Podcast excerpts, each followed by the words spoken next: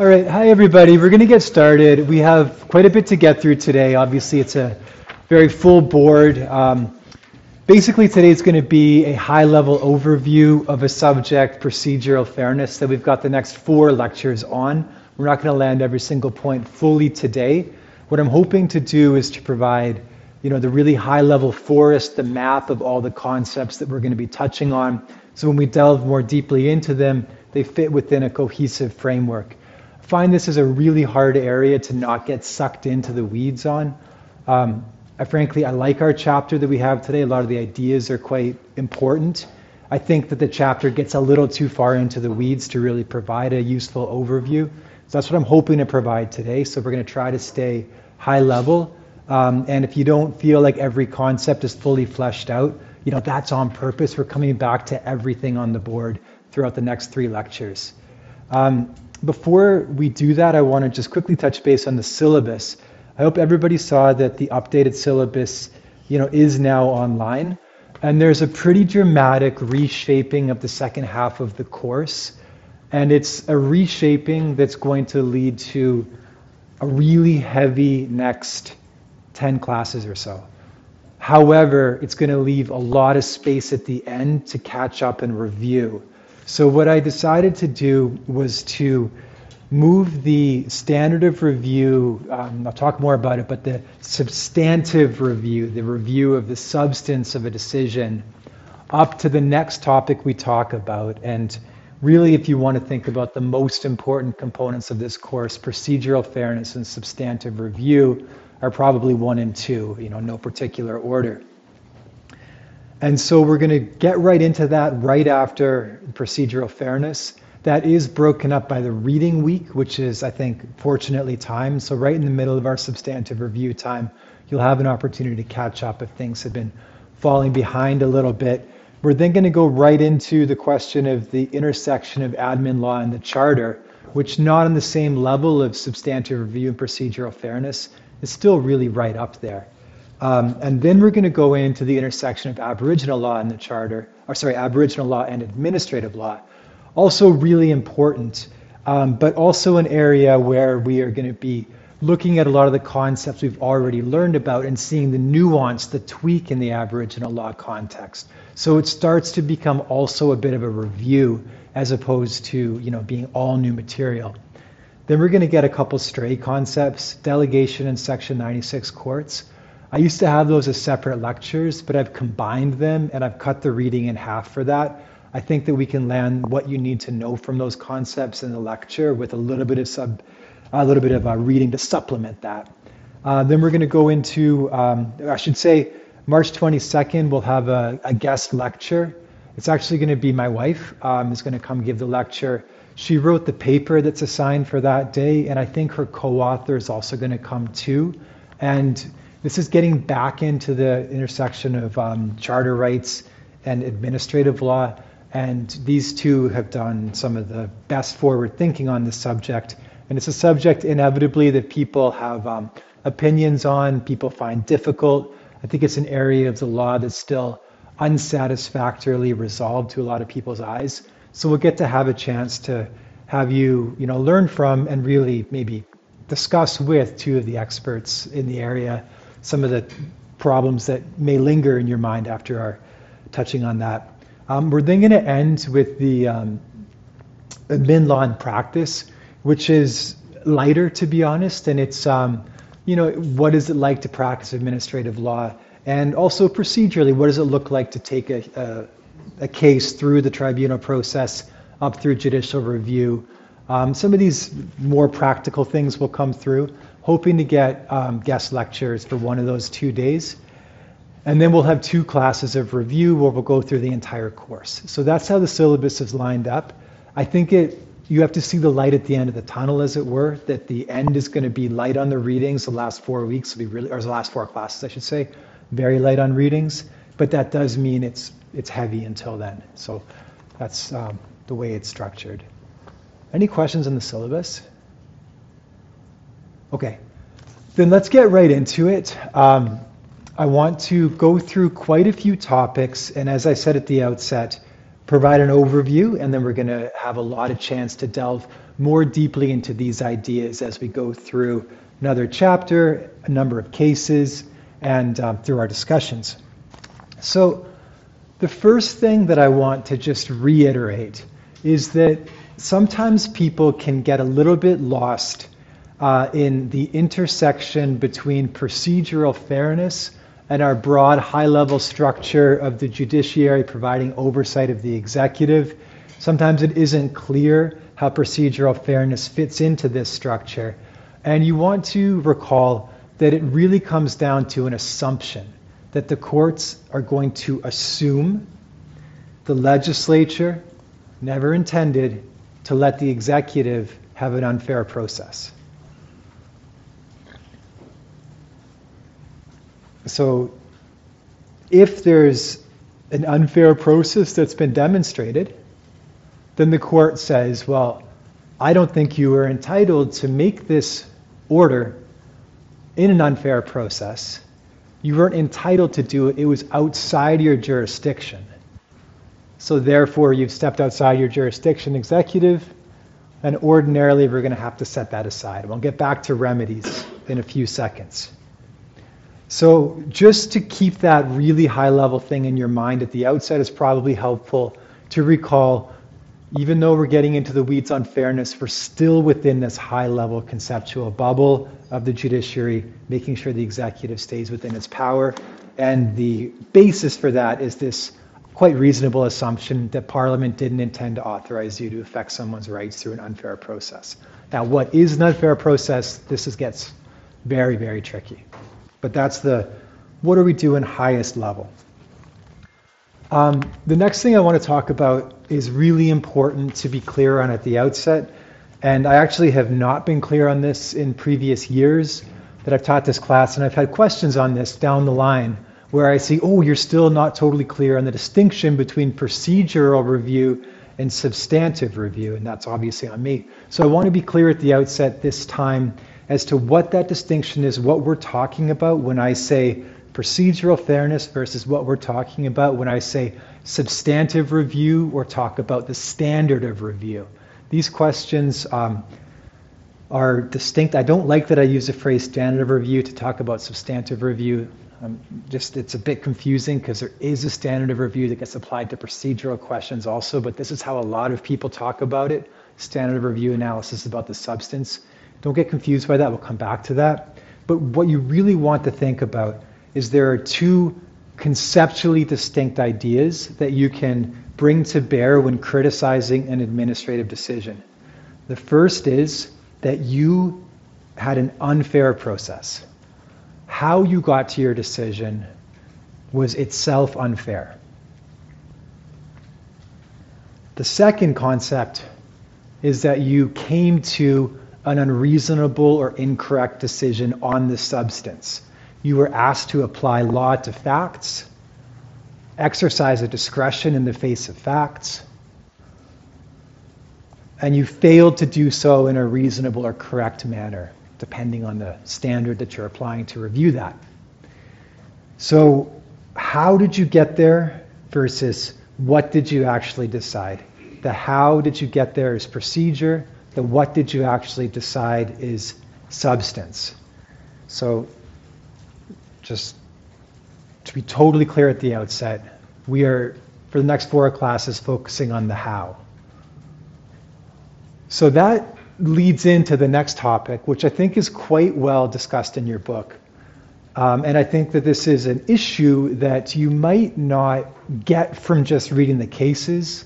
Uh, this sort of a discussion of the concept of the inherent value of fairness one of the reasons I like balancing the textbook with the cases in this class to give you both sides of the administrative law picture. And what they're talking about with this inherent value of fairness is this idea, which I think ties back into procedure versus substance, that if there's been an unfair process, if there's been an unfair process, Ordinarily, the court should be concerned with that and provide a remedy. Even if the court says, well, looking at the substance, I kind of think that this is correct, what happened, or at least this is reasonable. And that's because a fair process is not simply a means to an end. It's not just a means to a reasonable or correct outcome. It's also an end in and of itself.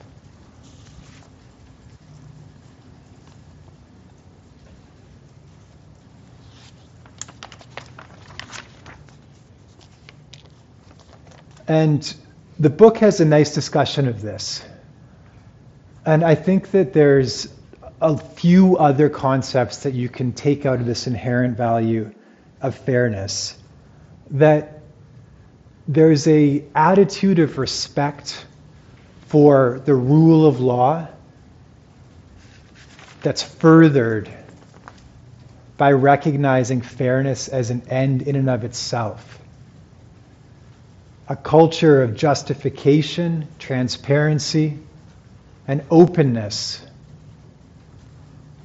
is furthered by ensuring that tribunals operate in a fair way and don't just get to defensible decisions. There's a, um, I think, a truism that is, uh, you've probably heard before, but I'd repeat it, about who is the most important person in the courtroom, or you could extend that to the to the tribunal. And ultimately, the most important person is the losing party. If you have a system where the losing party feels, they're not going to like the outcome, but I lost, I was heard, and I understand why I lost, even if I don't agree with it. That's conducive to a rule of law uh, that's conducive to a culture that's supportive of the rule of law. It's also conducive to efficiencies in the system because such a person is less likely to appeal or judicially review a decision if they can reasonably understand the basis upon which they weren't successful. So, good, ju- I mean, and, and the truth is, if I get a judgment, um, you know, argue in court, I get reasons for judgment if I win, I honestly barely even read them. I don't. I often don't read them at all. I flip to the last page, or hopefully put in the first paragraph. Hey, I won. Great. You know, uh, I can tell the client. If I lose, oh, you better believe I'm scouring those judgments for errors, right? If you win a case, your day is clear. If you lose a case, you have a lot of work to do.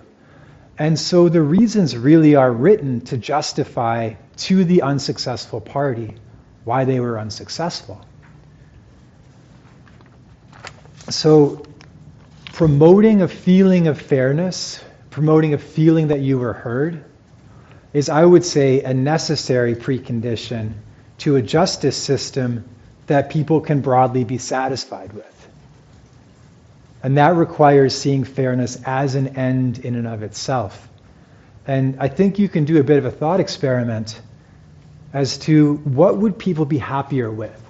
A justice system that got the substantive answer right all the time, but provided no explanation for how it got there and no opportunity for anybody to participate in the process. Just sort of magically knew the right answer but didn't tell you why. Or a justice system that got the answer right nearly all the time but allowed you to participate and gave you transparency as to the reasons that things were being done. And I think nearly everybody would be happier with the latter.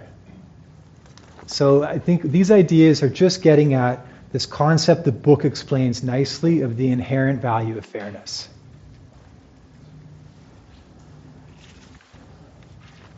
Um, the inherent value of fairness I'm going to go slightly out of order. I should have put remedies first. I'll talk about triggering a duty. So we'll go to remedies.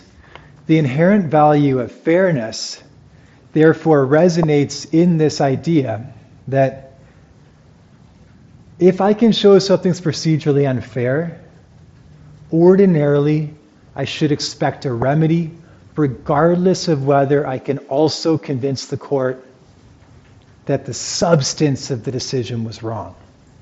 I may have a court that says, I'm pretty sure the residential tenancy branch was right to uphold your eviction, but there was a huge flaw in the process that got there. And the ordinary course is the court will not then say, well, it'd be pointless to send it back. We're going to uphold the eviction because I think it's reasonable, anyways. Well, to, to do so would be to undermine the inherent value of fairness, for one, right? You'd be um, giving no weight or remedy to the fact that an unfair process happened. You'd, in essence, be judicially sanctioning it. There's also another conceptual idea as to why that's not a proper judicial response to say, well, it probably would have gone the same way, anyways. And that's, of course, coming back to our diagram the legislature gave that decision to the executive and asked them to do it in a fair way. They failed in that responsibility. That doesn't mean that the substance of the decision should therefore be grabbed by the judiciary to decide themselves. They were never asked to decide the substance of the decision. They were only asked to review the exercise of powers by the executive body. So again, the judiciary being restrained and saying something unfair happened, I'm granting a remedy, I'm sending it back, even if I'm kind of convinced that the tribunal is going to find the same way, uh, is a rule that serves several purposes. And it certainly is the default. Now I'm going to pause on, again, whenever I talk about remedies apart from setting aside a decision and sending it back, I want you to remember that I'm very much in the exception to the rule and that don't give this too much weight in your broad framing and conception because you know this is the sort of thing that um, is out of the ordinary course. But it may be the case that there is some other basis to ask the court to invoke its discretion to not grant a remedy on judicial review. And remember, we talked about that, that all remedies on judicial review are discretionary because of their roots in equity and there's these ideas such as delay and a lack of clean hands that could disentitle you to a remedy. And if you can make the argument that there's been delay or there's been some bad conduct and pair it with an argument that this decision is inevitable in any event, then you're less likely to, to see something set aside and remitted over maybe a relatively minor procedural error. That is a big caveat, though, to the ordinary rule if you can show something's unfair, regardless of whether the decision otherwise looks substantively okay, you can expect it to be sent back for redetermination. Yeah.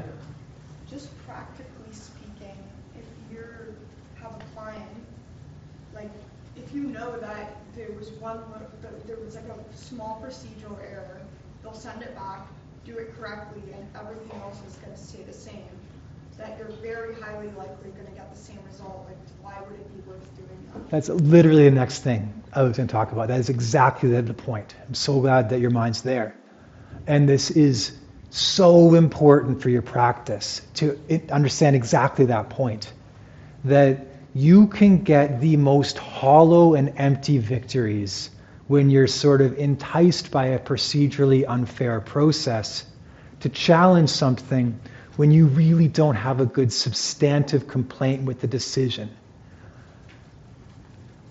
You really want to have your client explain to you how, if I got the right process, let's say I could get better evidence before the tribunal, I could respond to an argument or evidence I didn't know was coming at the time.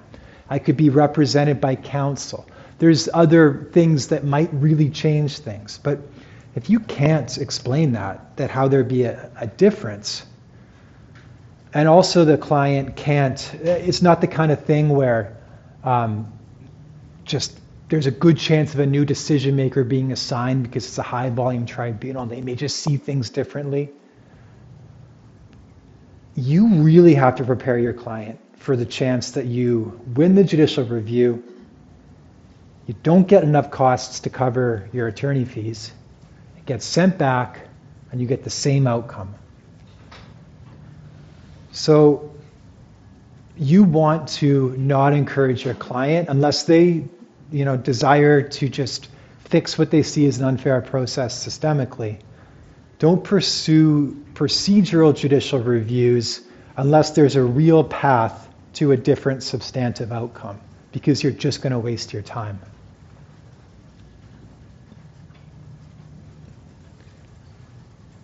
It's a really important point, and it's a really frustrating point for a lot of clients when you explain this to them that you know unfairness could lead to the exact same outcome with a whole lot of uh, effort and money spent by you in the middle. It's a great question, though. Any other questions? Okay.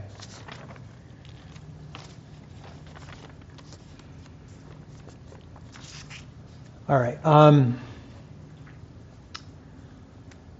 I want to talk a little bit about um, triggering a duty. So, but before I do so, it's probably better just to take take one step back and just think about what are the sorts of things that I'm talking about here when I talk about a duty of fairness. What are the sort of procedural rights or opportunities that I'm concerned with? Because where, the book does a good job on this. What will be fair in different circumstances is really variable. In some cases, you're going to get procedure that's just about like a court maybe even with some protections that go above and beyond what a court would offer. In other circumstances, you're going to get really minimal procedural rights. It's a variable, uh, a highly variable uh, set of different options that may be um, appropriate in the circumstances. And I'm going to come back to this, but I have a few of them on the board. I'm just going to Go through them one by one at the highest level. We'll come back to it so you get a sense as to what kind of things I'm talking about. Uh, the bare minimum sort of procedural right would be the right to notice, to know there's a hearing happening at all. If you have a right to procedural fairness, then you have a right to notice. We'll talk about triggering a duty in a second. But if you can get to a point where you say, yes, there's a duty, and no, there wasn't notice, you clearly have a procedural fairness problem then you may get noticed, then you may get a right to submit written submissions, to write something into the tribunal that they'll read and consider as they, as they may. Sort of another minimal procedural right. Then you might get some more, um, uh, some broader rights. You might sort of get a right to disclosure of documents. Well, these are the things that we're going to be relying upon. You might get a right to oral submissions. You might get a right to cross examine witnesses. And here's where we're getting to a place where you might even get beyond what you could possibly get in court. You might get a right to review and comment upon a draft decision, which is a you know pretty remarkable right that you wouldn't ordinarily see in court. So I just wanted to say that just so we know kind of what sort of things we're talking about when I talk about triggering a duty and these duties of fairness. Uh, it's hard not to jump around because there's a lot of concepts to introduce, but I just wanted to touch on that We'll come back to it in a second when I talk about audi alteram partem. So, with some broad idea of what the procedural rights that we might be asking for are, the preliminary question you have to ask yourself and ask your client is whether the tribunal owed any duty to give you a fair process. Because the tribunal doesn't owe a duty to just everybody to give them a procedurally fair opportunity to be heard. And I mean, you can imagine this to be um, kind of obvious when you think about some of the tribunals we spend a lot of time on. So let's say the residential tenancy branch is considering an eviction between a landlord and a tenant. Well, they have no obligation to provide a fair process to a neighbor who might want to support or oppose the eviction because they like or don't like that person they have no obligation to um, just allow just anybody to come in and make submissions or have notice of the hearing. So rather, there's a test that sets out a class of people who have a duty of fairness that is triggered. And that test is in the case of Cardinal and Kent Institution.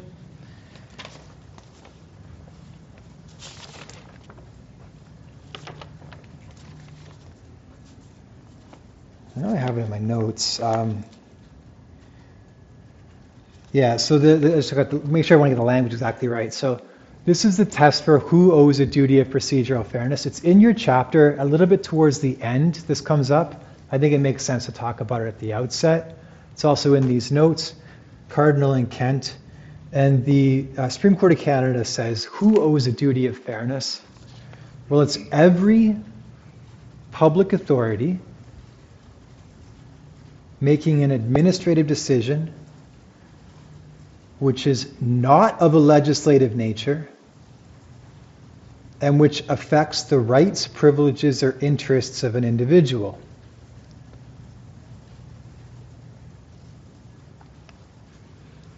So there's sort of two components to this. The first half of it thinks about the decision maker, and the second half thinks about the person who's claiming a procedural right. So the decision maker must be a public authority. And you could think of this back into the Highwood Congregation of Jehovah's Witnesses case. It's just limiting this right to actual you know, executive actors. And then they have to be making a decision that is not of a legislative nature. And this is the idea that sometimes the executive acts in a way that's really akin to a legislature.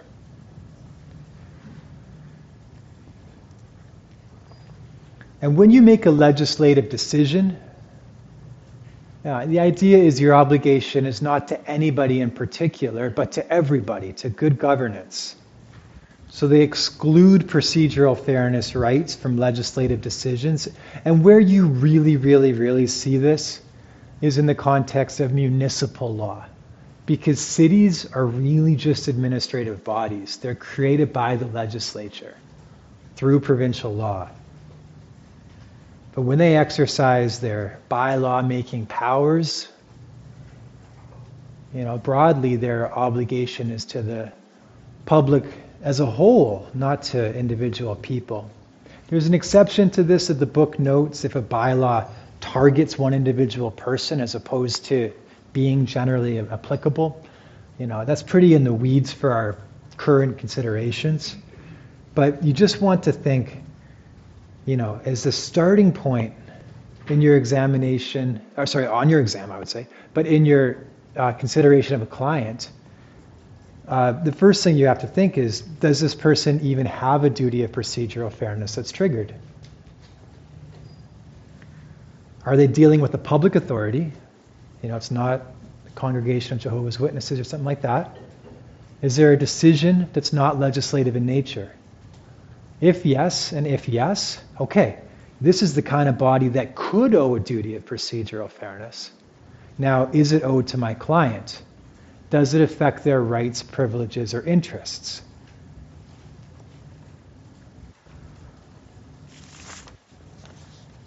If so, a duty of fairness is owed. And then you get into the question of the content of that duty, which is the Baker case we'll talk about next class, and we might touch on at the end of today. But that's the starting point. Is there a duty owed? public authority, not legislative, rights, privileges, or interests of an individual. Just something to have in mind, an important, you know, test on the way towards understanding this duty. Any questions? Okay. Um, I'm going to get into um, some of the rights at a high level a little bit more um, specifically, not as specific as we will get into them, but to introduce the concepts. Before I do that, though, I want to just pause on a um, an interesting feature of the law around procedural fairness as compared to the law around substance. And I, I might have touched on this at the outset if I was better organized, but I think it's important to talk about right now, anyways. And that is this idea that the law on procedural fairness is remarkably stable. The leading case is Baker, and the Baker's been the leading case since it came down in I, I don't know 97 or something like that. It's been a long time. There's been no sea change in procedural fairness law. Compare that to substantive review law, and there has been real wild swings left and right on how much deference to give tribunals. And, you know, hopefully you, you've maybe even picked up on the news how much attention um, that U.S. Supreme Court case we were talking about is getting on the question of how much deference to give tribunals. It is a hot button issue that we talked about. Why can you know trigger some um, political alignment? It can can affect your view on this. Um, and it can really get people fired up if they think that these tribunals are essential to access to justice and being undermined, or you know, contrary to the rule of law and undermining the constitutional structure. You can feel strongly in both ways and be very reasonable on both sides. Fairness doesn't really elicit the same uh, division. And we all kind of agree that we'd like things to be fair the question of what constituted an unfair process in any given circumstance is up for, for reasonable debate. And as we'll see, a consequence of that is it is very hard to predict exactly what procedural rights a court will necessarily find you entitled to because there's a lot of factors that go into this. But the basic concept that I want a fair process and the basic proposition that what is fair in different circumstances will be contextual, and therefore there'll be some variability here, is not hardly fought, is not very hard fought. Uh, people seem to agree on those basic concepts, and then the, you know, the fights are in the details. So that's just a, a way of thinking of um, these two concepts we're going to talk about, and just by way of explanation as to why you see stability in one, conflict in the other. But I want to just make a point that um, t- to make clear that, that there's, we shouldn't mask the fact that there are real tensions in this procedural fairness context. Um, despite the fact there isn't the, the big political fights around this, there is values and tensions inherent in how you design tribunals and what level of fairness you provide to people who come before your tribunals. So, what I'm getting at here is the more procedural rights you provide, the longer a tribunal process is going to take. And the more expensive a tribunal is going to be to run, and the more expensive it likely is going to be, either in terms of having to pay someone to appear before the tribunal or just in the time value of money, of people having to set aside a lot of their life to deal with the tribunal decision. So there is a cost consequence to providing more procedural rights, both to the state and the individual. So when you see arguments against extending a procedural right to somebody, you know, it may not be just a stingy tribunal. It may not be just a, an unfair um, process that's being sort of propped up and defended. There may be really good reasons why extending certain procedural rights in some circumstances would undermine the broader work of that tribunal. So I, I know I come back to this example all the time, but it just for me is one that's easy to conceptualize as a stand in for a generic tribunal. But if you think about the residential tenancy branch, you know, the process that they have there is really summary. You have to challenge your eviction within it's like 15 days or something really, don't quote me on that, but very quick after it's been issued. It's on the eviction notice. It's a number of days. Then you have a short window to file your argument. Then the landlord has a short window to file their argument. Usually get it about seven days before the hearing. And I should say, when I mean argument, I mean their sort of highest level of response and the evidence they're going to rely on. There's no obligation to provide a written argument in advance or anything like that.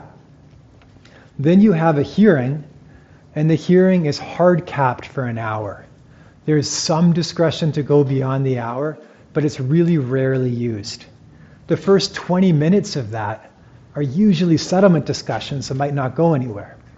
So then you have 40 minutes to discuss this eviction, and people are ordinarily not represented. And by the time they get through, you know, the first page of their notes, their 20 minutes are up, and they don't even get to the second half of their argument. So you may imagine a legislature or a court even coming in and saying, oh my goodness, I can't imagine a more fundamentally important thing than not being unjustly evicted from your home. I mean, your kids ripped out of school, having to move, potentially becoming homeless. Um, this is an area we need to provide the highest level of procedural protections. So, you know, let's give both sides um, three months to prepare their submissions. Let's require full discovery of all relevant documents. Let's, provi- let's require written arguments be exchanged well in advance of the hearing. Let's have cross examination. Let's have a day long hearing. Let's do it in person so I can assess credibility. Well, all that sounds really nice, but this process that is efficient right now gets slowed down. And you may have a circumstance where there's something fundamentally unfair that is ongoing and happening. You could have a landlord who has a tenant who's not paying rent and is trashing the place.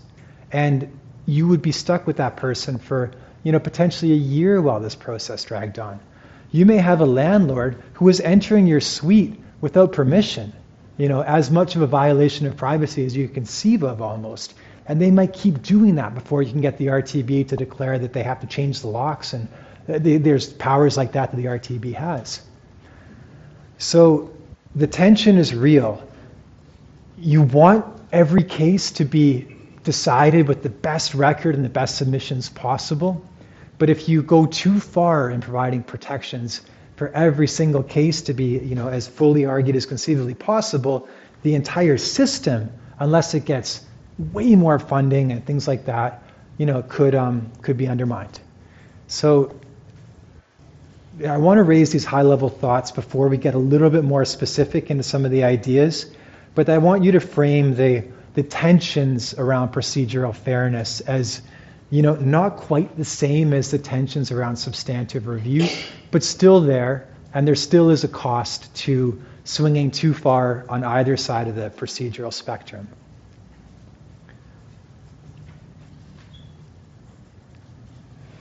Any questions on that? Okay um, i'm going to keep moving then just to get through this massive board. Um, so I want to talk a little bit about, in essence, there's four components to fairness. And traditionally, the two components of a fair process were these two Latin maxims, audi alteram partem and nemo judex in sua causa. And there's even some old statements of law saying all procedural fairness can be reduced to these two maxims. That's not true anymore because um, of concerns around reasons and delay. So I want to touch on those things quickly. Uh, we'll come back to both those topics. And then I'm going to get into the Latin maxims, which really are where a lot of the fight lands, especially Audi Alteram Partem. So I want to talk a little bit about reasons. And reasons, of course, as a decision maker explaining the um, basis for the decision that they've made. Reasons are an area that has a significant overlap between substance and procedure. Especially post Vavilov, we'll see the focus of substantive review is not just on the outcome, you know, you're evicted, you're not evicted, but also on the reasoning process that got you there and a decision that is found to have a flawed reasoning process can be struck down on judicial review. That's just a preview of Vavilov. Don't worry too much about that. So there's a substantive component to reasons. It's how we understand if the substance of your decision was reasonable or correct or can stand. But there's also a procedural component to reasons. And really, this comes down to the question of does the decision maker have to give you reasons or not? That can be a, um, a procedural right that you can claim but the court won't always agree it's necessary. There are some administrative decisions that are so rote and routine that they won't impose a duty on somebody to write written reasons every single time they make one of these decisions. You may be allowed to just say, granted, denied, granted, denied. You could imagine, for example, if I wanted a recreational fishing permit to go and fish with my friends. And let's say I, I hand in a really flawed piece of paperwork. I don't have my driver's license with me. And the decision maker just says, nope, you can't have one. Uh, do I have a, can I demand written reasons for why I didn't get my recreational fishing permit? You know, probably not. There are some decisions that just aren't going to trigger a duty of reasons at all. We're going to see in the Baker case, though, this is where the court recognizes there can be a procedural duty to provide reasons and provides a good overview of the, the benefit of a reasoning process. And I don't want to get too far ahead of ourselves because we're going to get back to this in Baker. But in essence, just the process of making you go through a reasoning analysis can lead to better decisions. I think we all intuitively understand that. That if you just respond, uh, you may not even know to yourself what's motivating your response, but having to go through a reasoning process can lead to more sound decision making. So I think I'm going to not go too far into this duty because again, it arises in Baker. It's actually a significant part of the reading for Friday is talking about the duty to provide reasons. But I want you to conceptualize it as one of the four key procedural rights you could ask for and it is distinct in, in, um, in, its, in its essence from delay, audi alteram partem, and nemo judice. So it really is its own category. And again, we're not talking about reviewing the substance of those reasons here. We're just saying, do I have a right to demand reasons from this decision maker? You know, yes or no? Any questions on that one? All right.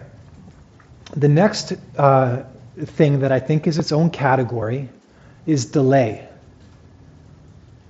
Do I have a right to administrative justice within a particular time frame? Does it get to a point where there's so much delay that the administrative actor loses their jurisdiction because you weren't entitled to wait six years before making this decision. We're going to come back to this when we talk about the cases of Blencoe and Abrametz. That's next week. So, again, I'm not going to say too much about it. But the, you know, just to preview where that lands, the court says yes, there can be such delay, and the prejudice can be so obvious to the administration of justice if we were to allow these sorts of decisions to be made after this amount of time, the tribunal loses its jurisdiction. And I'm, I'm considering, uh, to be honest with you, I'm considering bringing such an argument against the Human Rights Tribunal right now because I've been waiting two years for a preliminary decision. And you should have seen the response I got when I asked about it. Just they're like, you know how many other things we have to do? There. Um, so delay, we're not gonna we're not gonna go too far into delay right now, but just on our big level conception, uh, it's a right I can demand. I can say I have a right to get this decision made in a reasonable amount of time. Coming back, Blencoe and Abrametz, and reasons will be come back to in Baker. The next two ones are the, um, you know, the real classic procedural rights. And the first one I'm going to talk about, yeah, we're, well, I'll introduce it and then I'll finish it after the break. The first one we're going to talk about is audi alteram partem. This technically means you know, hear the other side. And audi alteram partem itself can be broken up into two components the right to know the case and a right to have the opportunity to meet the case. To know the case and to have an opportunity to meet the case. Because, in essence, how could a decision maker hear the other side if the other side doesn't know the case or have an opportunity to meet the case. It can't be heard if you don't have the opportunity to be heard. So audi alteram partem further uh, splits up into a lot of specific rights. Indeed, you know, all these rights are actually under the umbrella of audi alteram partem. The most simple right to be able to know the case and have a chance to meet it is notice that there's a decision to be made at all.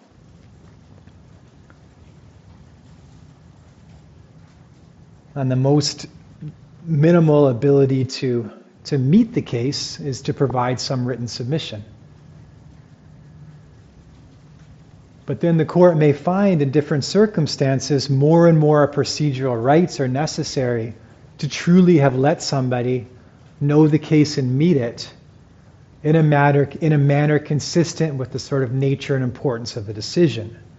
And, and that idea of sliding up this scale to require more procedural rights, that's the essence of Baker. So that's what we're going to really learn about in next class. So when you're thinking about audi alteram partem, you want to think that really all the stuff we learn about, you know, cross-examining, oral submissions, these, these sorts of things that you might be asking for or seeking, you know, your exam might very well say your client's unhappy that they didn't have a chance to make oral representations. Um, what would you do about it? You want to remember that all those concepts fall under this bigger umbrella of audi alteram partem. And if you're not dealing with whether or not reasons should be provided, question of delay, and this question of nemo judex, which is about bias, I'll get there in one second, you're within the umbrella of audi alteram partem. So it's a, I don't love that there's this Latin phrase that I think is not really conducive to accessibility, but to think to hear the other side, to know the case, to have a chance to meet it, you know, that's really the, the essence of audi alteram partem. And it's, it's easily said, but it breaks up into a lot of fairly complex ideas. Are there any questions on that? All right, let's take the break now and come back at 11:30.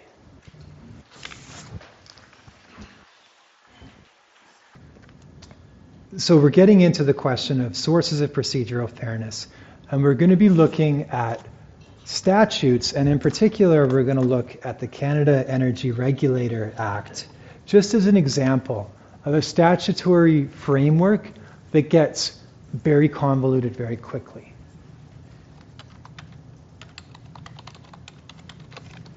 So, when you were thinking about where I might look to find what procedural rights my client is entitled to you have to start with the statutes. First place to look is the statutes. So you'll know your uh, the tribunal that's at issue. You know, you'll, you'll you should at least have a general idea of that. That's that is the first step to identify the proper tribunal. But let's say you've got that figured out. I know I'm going to the Canada Energy Regulator for whatever reason, but what rights can my client demand there? And you're going to have to start with statutes. Then you're going to go through regulations, soft law, and common law. We'll get to those concepts in a second. But the starting point is statutes, and the starting point is statutes for the very clear reason that the common law is just this as I said at the outset, this presumption that the legislature intended the executive to act fairly, and fairly as the courts discern fairness. What can override the common law? A statute.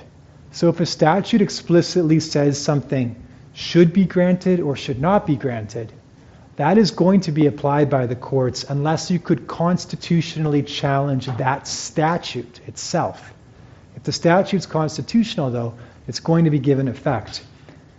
I note there was a comment in the book about, well, maybe you could make an argument that that's not the case. I think that's not a likely argument to succeed, and I think the book does a good job of saying, here's the argument, but the courts have not had much time for this. Uh, what you want to know is just if a statute says something, unless you could constitutionally challenge that statute, you know, on some basis that statute was unconstitutional, it's going to be applied. So when you're looking at what procedural rights are available, look to the statute to see what procedural rights the statute provides. So what you would do is you would go to the uh, website of the tribunal that you're looking at. It's a pretty good place to start. And oftentimes the website will have some nice ways to get through to the statutes. It can take a little poking around though. It can be a little tricky to, to find it. Um, you know, you, you, go through here, you don't really see statutes. Um, but if you go to the About Us tab, then you, um, you can get over to this page, About Us. And if you go to About Us, you then see this down here, View Acts and Regulations. So there's this kind of a thing you're going to find on most of these websites. Then you go to that, Acts and Regulations, and then you see list of acts and regulations. Okay, good. Let's go to list of acts and regulations. Now this is where it's a bit overwhelming for the Canada Energy Regulator. So you see the Canada Energy Regulator Act and you think, okay, that one's not a big surprise. Then you see National Energy Board Act is listed, but it says repealed come back to that. The interesting thing is some parts of the National Energy Board Act still apply. Uh, then you go to the, you see the Canada Oil and Gas Operations Act, Canada Petroleum Resources Act, Oil and Gas Operations Act, Petroleum Resources Act. Then you see other acts, and it keeps going and going and going.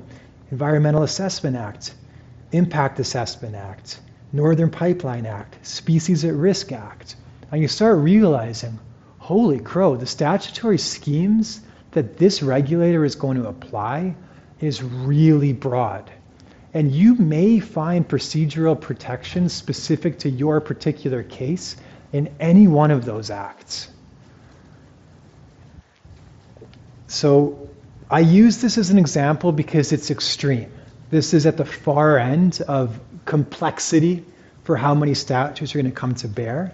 But the basic point to take away is you're going to have the enabling statute, the Canada Energy Regulator Act, the Residential Tenancy Act, the act that is just concerned with this tribunal or this agency the tribunal is a part of.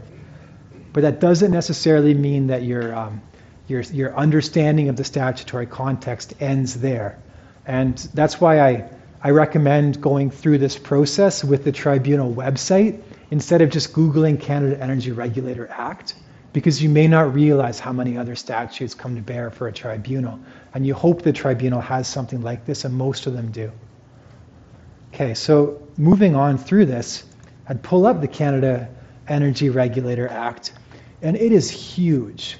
Um, covers a whole bunch of things. This is about pipeline regulation, you know, most specifically, other things too, but pipeline regulation is a really big part of Canada Energy Regulator.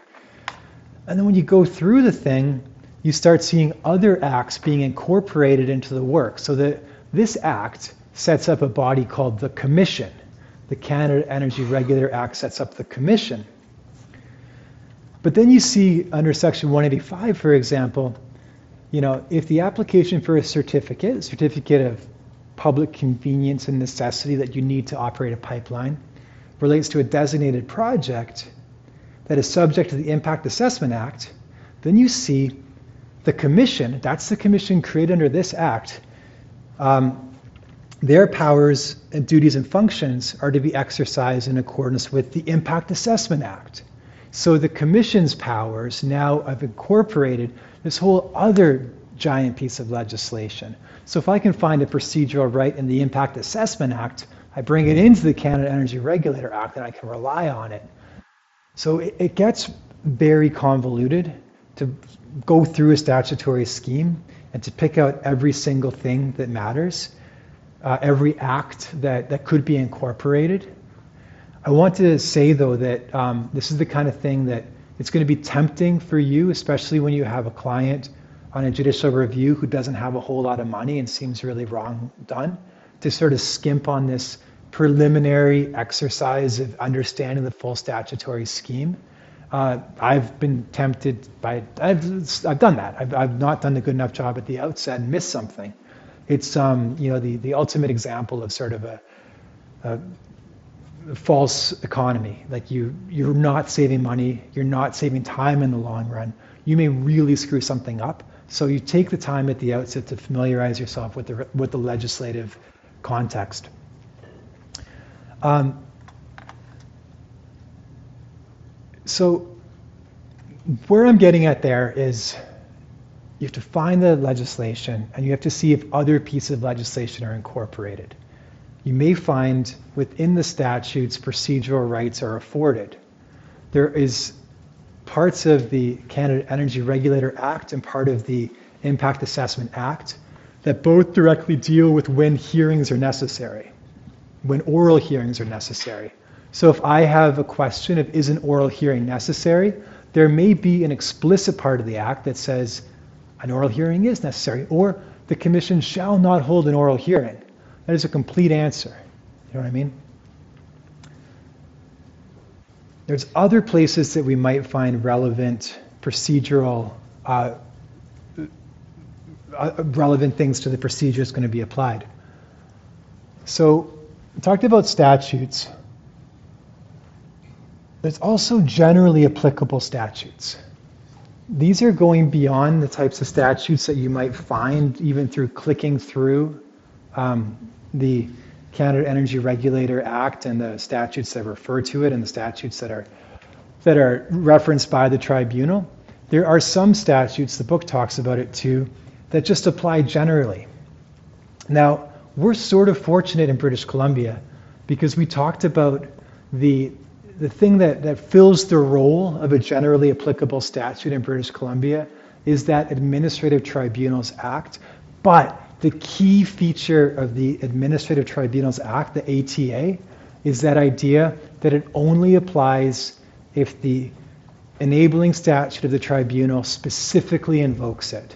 So you're not going to have a hidden, generally applicable statute in British Columbia that's going to affect your tribunal in the same way as you may elsewhere. Ontario, Alberta, their analog to the Administrative Tribunals Act applies unless it's excluded. So then you have to look to that. I think that's right for both those provinces, actually. I'm going by memory. Uh, certainly some provinces have that. It may not be Ontario and Alberta. Uh, so when you're in BC world, it's not that bad. Just look at the legislation. You may see a generally applicable statute invoked. If you see the ATA as referenced, you better look at it because it can be very specific procedural rights that are set out in that statute, and you want to know that. When you're in the federal world, though, when you're in federal court doing a federal judicial review, you know, there is a generally applicable federal statute that can apply and affect procedural rights that are due and owing. And it's, it's a strange one. You probably have heard of it before the Canadian Bill of Rights. This is a very rarely invoked statute post the Charter, right?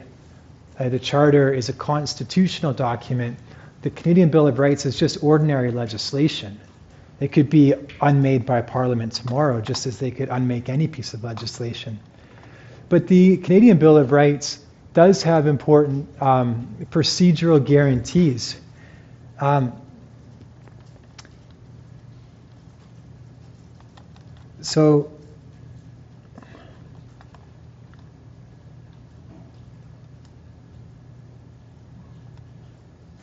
you know, if you were to have a court, a federal court or tribunal, um, try to compel you to give evidence. You know, you could, you could refer to the Canadian Bill of Rights as an express provision that excludes that kind of process from your client. You know, it's, it's a generally applicable statute that overlays every piece of federal legislation to the extent of a conflict, it's interpreted as superseding. And so it's an example of how complex getting through the statutory framework to understand what procedural rights might be guaranteed can be. Um, I don't want to go too much farther down this road because it's it can be a bit of a of a rabbit hole, sort of. But the big key takeaways are the first place to look is the enabling statute. You want to look and see if there's other statutes that are referred to or relate to that enabling statute. You want to look for generally applicable statutes, and that's especially when you're practicing outside of British Columbia. In British Columbia, make sure you check and see if the ATA applies. Okay, so that's my pitch on statutes as sources of procedural rights. I want to move into the other, um, the other sources. So the next source of procedural rights can be regulations. Regulations are very much akin to statutes, except they are enacted by an executive actor, the minister or someone like that, as opposed to by parliament or the provincial legislatures. The key, key, key thing about regulations is like statutes, they are binding. So statutes and regulations are binding, and we're going to see that in comparison to the soft law that we're going to talk about next. So you want to have statutes and regulations in one category in your mind, soft law in the other. But you want to make sure you are looking for both statutes and regulations because they're going to be separate and distinct. Regulations are going to be far more detailed, usually. There may be quite a few of them. And coming back to our Canada Energy Regulator example, um, we see uh, quite a bit. So when I go to the um, regulations under the Canada Energy Regulator Act, right off this link, regulations under the Canadian Energy Regulator Act, I'm going to see a ton of them. But I want to actually point this out first. Regulations made under the National Energy Board Act remain in force under this act. So it tells me right here I have to consider both regulations made under the new act, the Canadian Energy Regulator Act, as well as the old National Energy Board Act. Now that's really important and could be easy to miss. So I look under regulations under the Energy Regulator Act, and I see the regulations in force. It's a lot. So these are all binding regulations that could affect the process and could affect the procedure your client's entitled to. Circumstances for excluding periods from time limits. If I want to make an argument that somebody has uh, been too slow in processing something and that their application must be denied, I'd have to look there. The big one, though, is the National Energy Board Rules of Practice and Procedure. Now, if I had just found this independently of this sort of website, I might very well think, well, that's expired. That's the National Energy Board. It's now the Canada Energy Regulator. This website tells me that no, this is still applicable. If I go to it, it's huge and gets into a whole lot of detail about filing, amending, you know, contents and form, production, public hearings, hearing order, written submissions, who can be an intervener. You know, it's like a rules of court. You get a long and detailed rules of procedure. So if I find a procedural right in there, I can demand it. It's binding on the tribunal. They can't depart from it if there is a procedural right that's contemplated and not granted in that, if it says I can't cross examine witnesses, it's going to be the end of it. That's binding. Unless I could do a constitutional challenge to that, I am going to be stuck with that and not going to get that procedural right I might want. Okay, does that make sense? Regulations. So they're just like statutes in their bindingness, but you might find them elsewhere and they can be really long and detailed. All right. So moving on through our thing, we've, we've talked about statutes, generally applicable statutes, and regulations. Now we're going to get into a tricky one soft law. Soft law means things that the tribunal puts out or may reasonably be expected to rely on, but which are not binding on the tribunal. And that is the big distinction between statutes and regulations and soft law. Binding, binding, not binding. Now, what types of things would be this non binding guidance? And you'll see in the Canada Energy Regulator Act, you know, you have a heading called guidance. They provide guidance materials for varying audiences, etc. Then you have this whole um, list of the various guides you can look at. Then, if you come to uh, one of them, is the filing manual. The filing manual is really, really long. Um, I think there's a PDF version that I that is. I don't know if this is even going to load by the time our class is over. It's such a long um, manual, and it's so detailed as to what the expectations are for what's going to go into an application before the Canada Energy Regulator. And you can imagine that you are talking about building a pipeline. Like, of course, it's going to be a tremendously complex application, and you need guidance through that application process.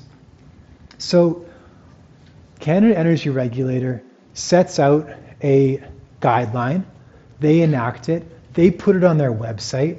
It's right next to regulations.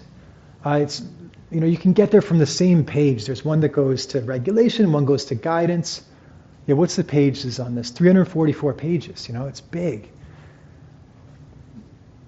So, why would this not be binding? And this raises two of the trickiest concepts we're going to deal with. And I'm sorry to introduce these at, you know, last 20 minutes of class. And believe me, we will come back to these concepts. But these ideas of legitimate expectations and fettering get at what to do with this kind of soft law guidance that you get from a tribunal.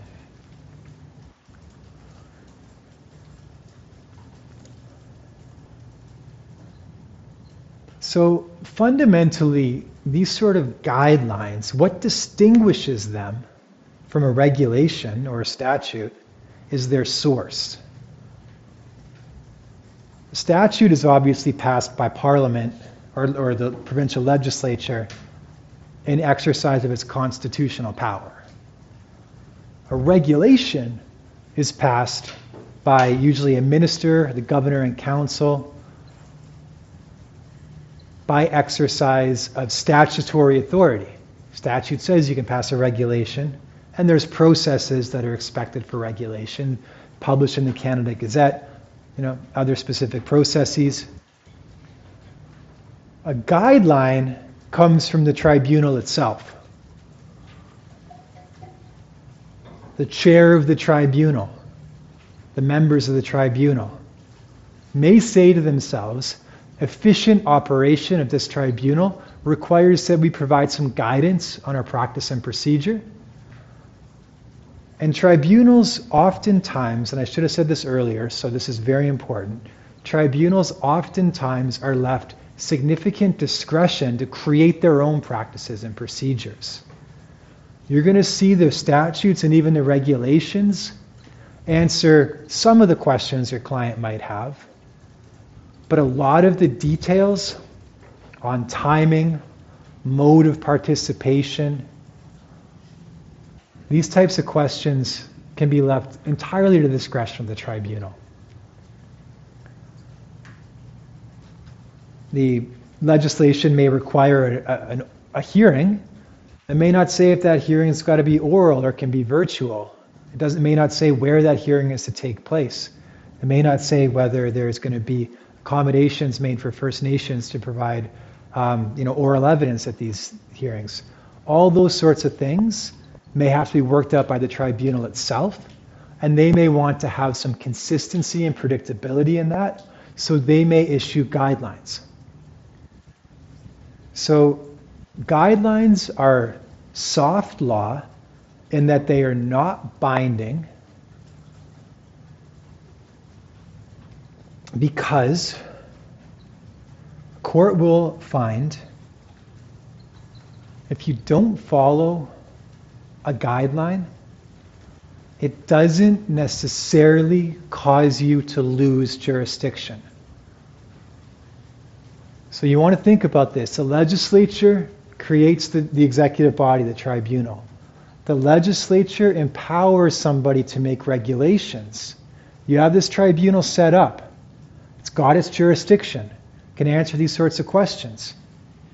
The tribunal itself decides to issue some guidelines. That doesn't constrain the jurisdiction it's been given. It still has the same jurisdiction despite the guidelines. So, not following a guideline doesn't give rise to the same inherent fundamental jurisdictional concern as acting outside a statute or acting outside a regulation. So that's we're getting confusing.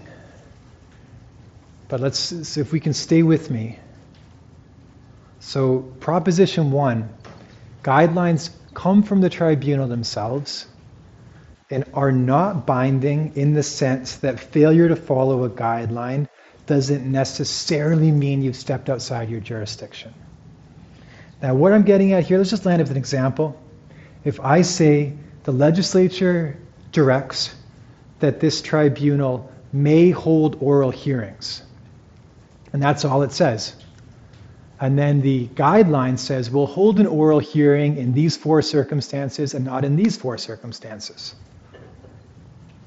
What the legislature gave you the discretion, the jurisdiction to hold an oral hearing or not. You've exercised that discretion in a way to get some predictability. If they hold an oral hearing, despite saying that they ordinarily wouldn't, does that cause them to lose jurisdiction? Is that outside what the legislature would have contemplated? Not really. No, I mean, not really, not at all. The legislature said you can decide. They have some guidelines, but they decided to act contrary to the guidelines to provide more protection in one case. It's not going to cause a loss of jurisdiction. So, guidelines not binding and violating them doesn't necessarily mean you've given the judiciary any basis to intervene on judicial review. So that's a really first point we need to get at. The second point, though, is it can be really unfair to not follow your own guidelines.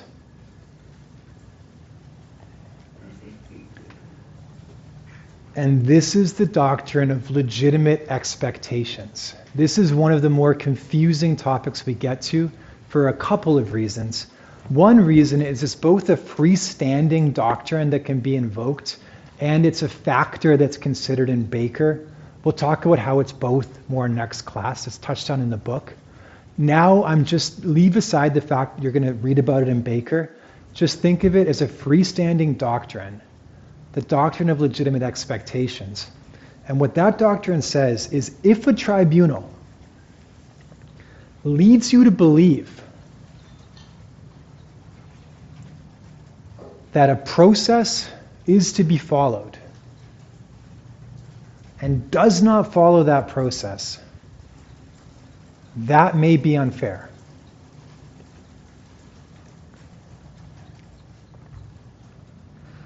Now, what's really key about this is it's going to be a highly factual, context specific question as to what you really reasonably understood.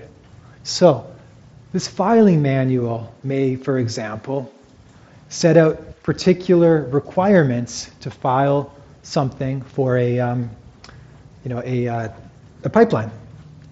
And it, it may seem like this is going to be exclusive, and as long as you comply with this thing, they're going to consider your application.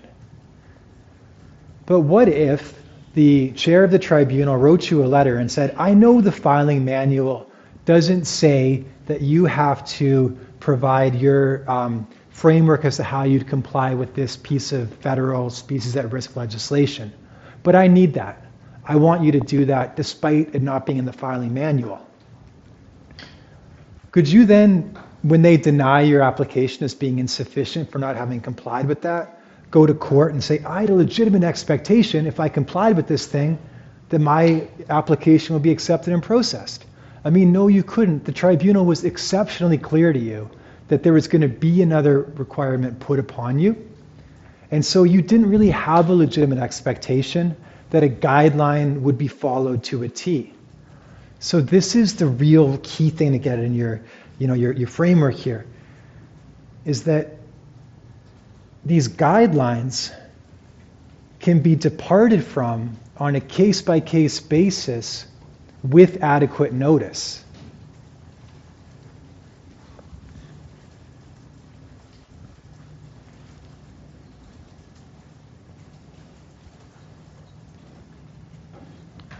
So, when you're thinking about what's going to be unfair, it's going to be when the tribunal reasonably made you think something was happening and then did something else. That's legitimate expectations. They reasonably made you think something was happening, then did something else.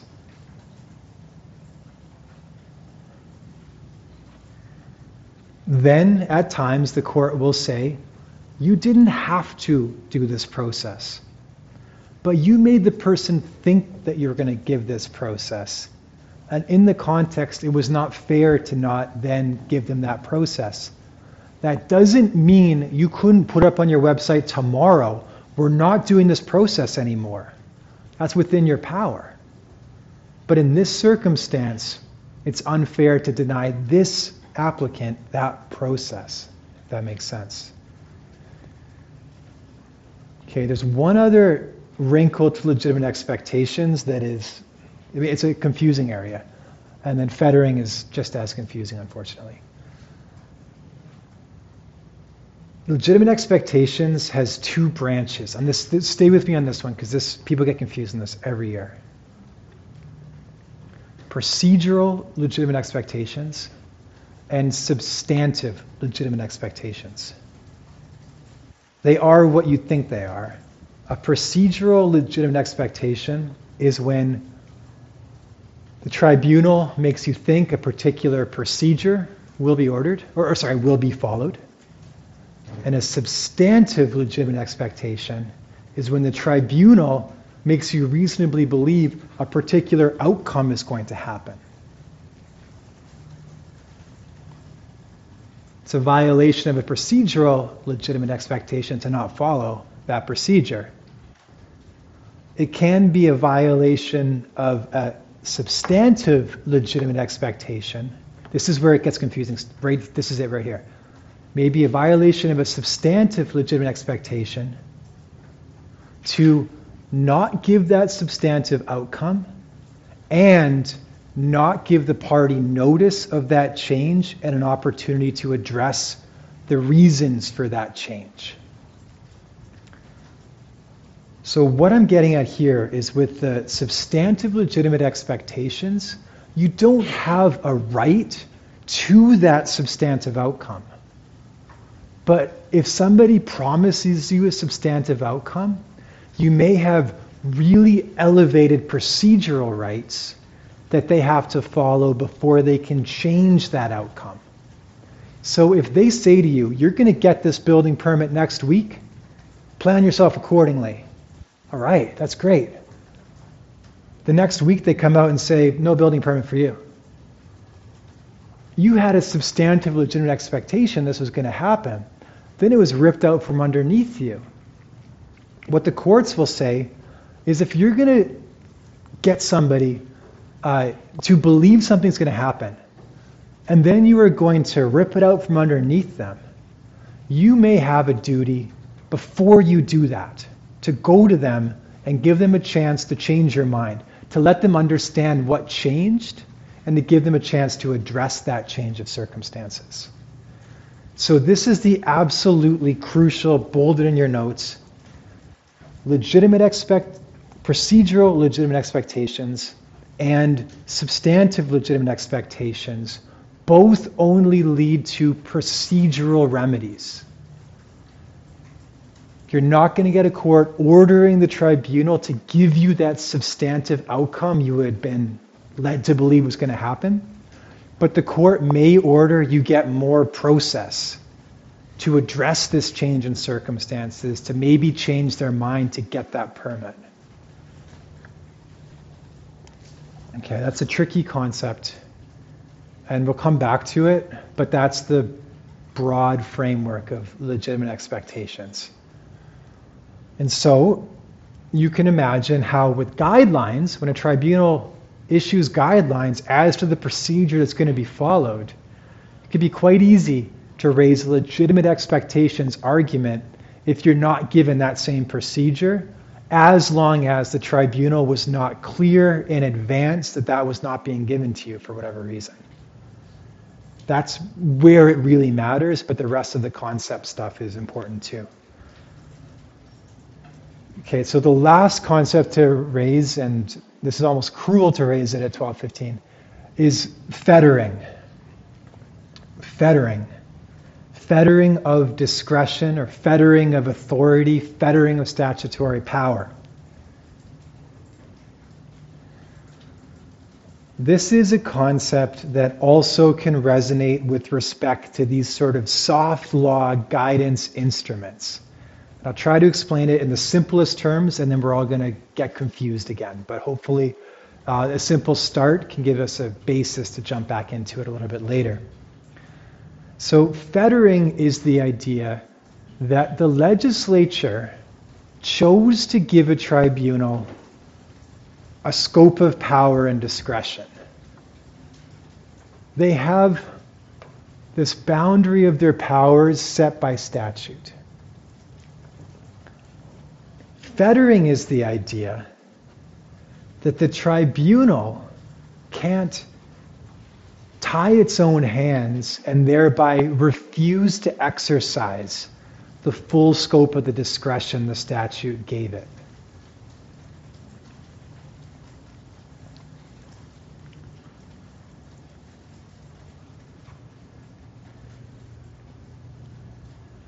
So,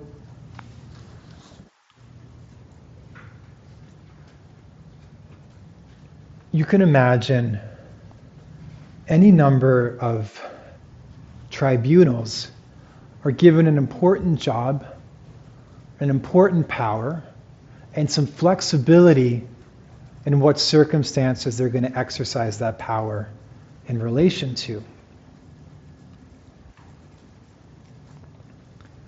But let's say that a tribunal, let's say the Law Society tribunal, decided that they were going to get a lot of consistency in their in their um, decisions, and they were going to say, okay, we are tasked with regulating the conduct of lawyers. We are going to list the 10 circumstances that can lead to disbarment. And only these 10 circumstances can lead to disbarment.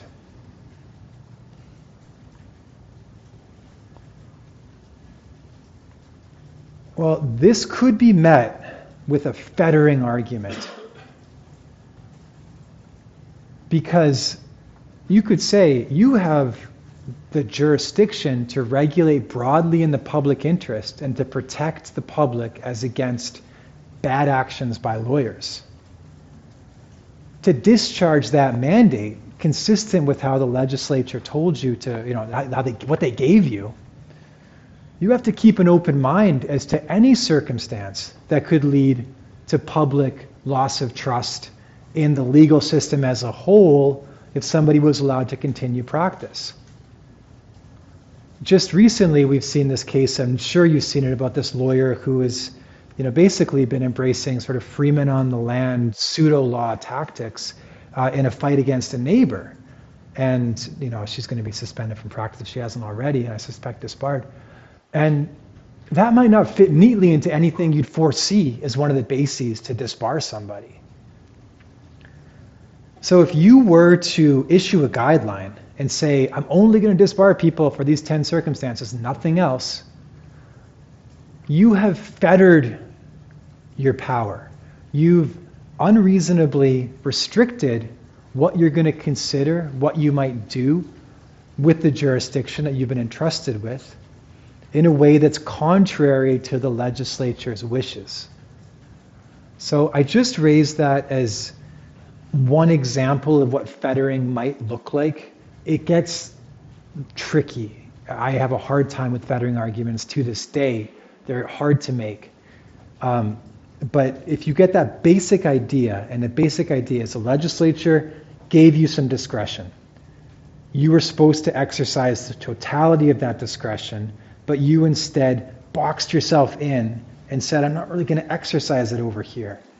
That's a problem because you're not acting consistently with the legislature's intention. Any questions on that? Like, I'm sure we will have questions on that, but maybe it's best to let it sink in and then we can come back to it. So, I was hoping to introduce Baker. I will just say at the outs, or very quickly in closing, Baker is one of the two most important cases that we read in admin law, and I would say it's probably one of the top 10 most important Supreme Court of Canada cases last 30 years, if not all time. Hugely influential, highly cited case. We'll spend a lot of time on it. You've already been introduced it through the reading, and now you get a chance to read highlights of it and we'll spend a lot of time talking about it next next class. But Baker, you will write Baker on your exam, so it's important to to uh, read the case carefully. All right, thanks so much.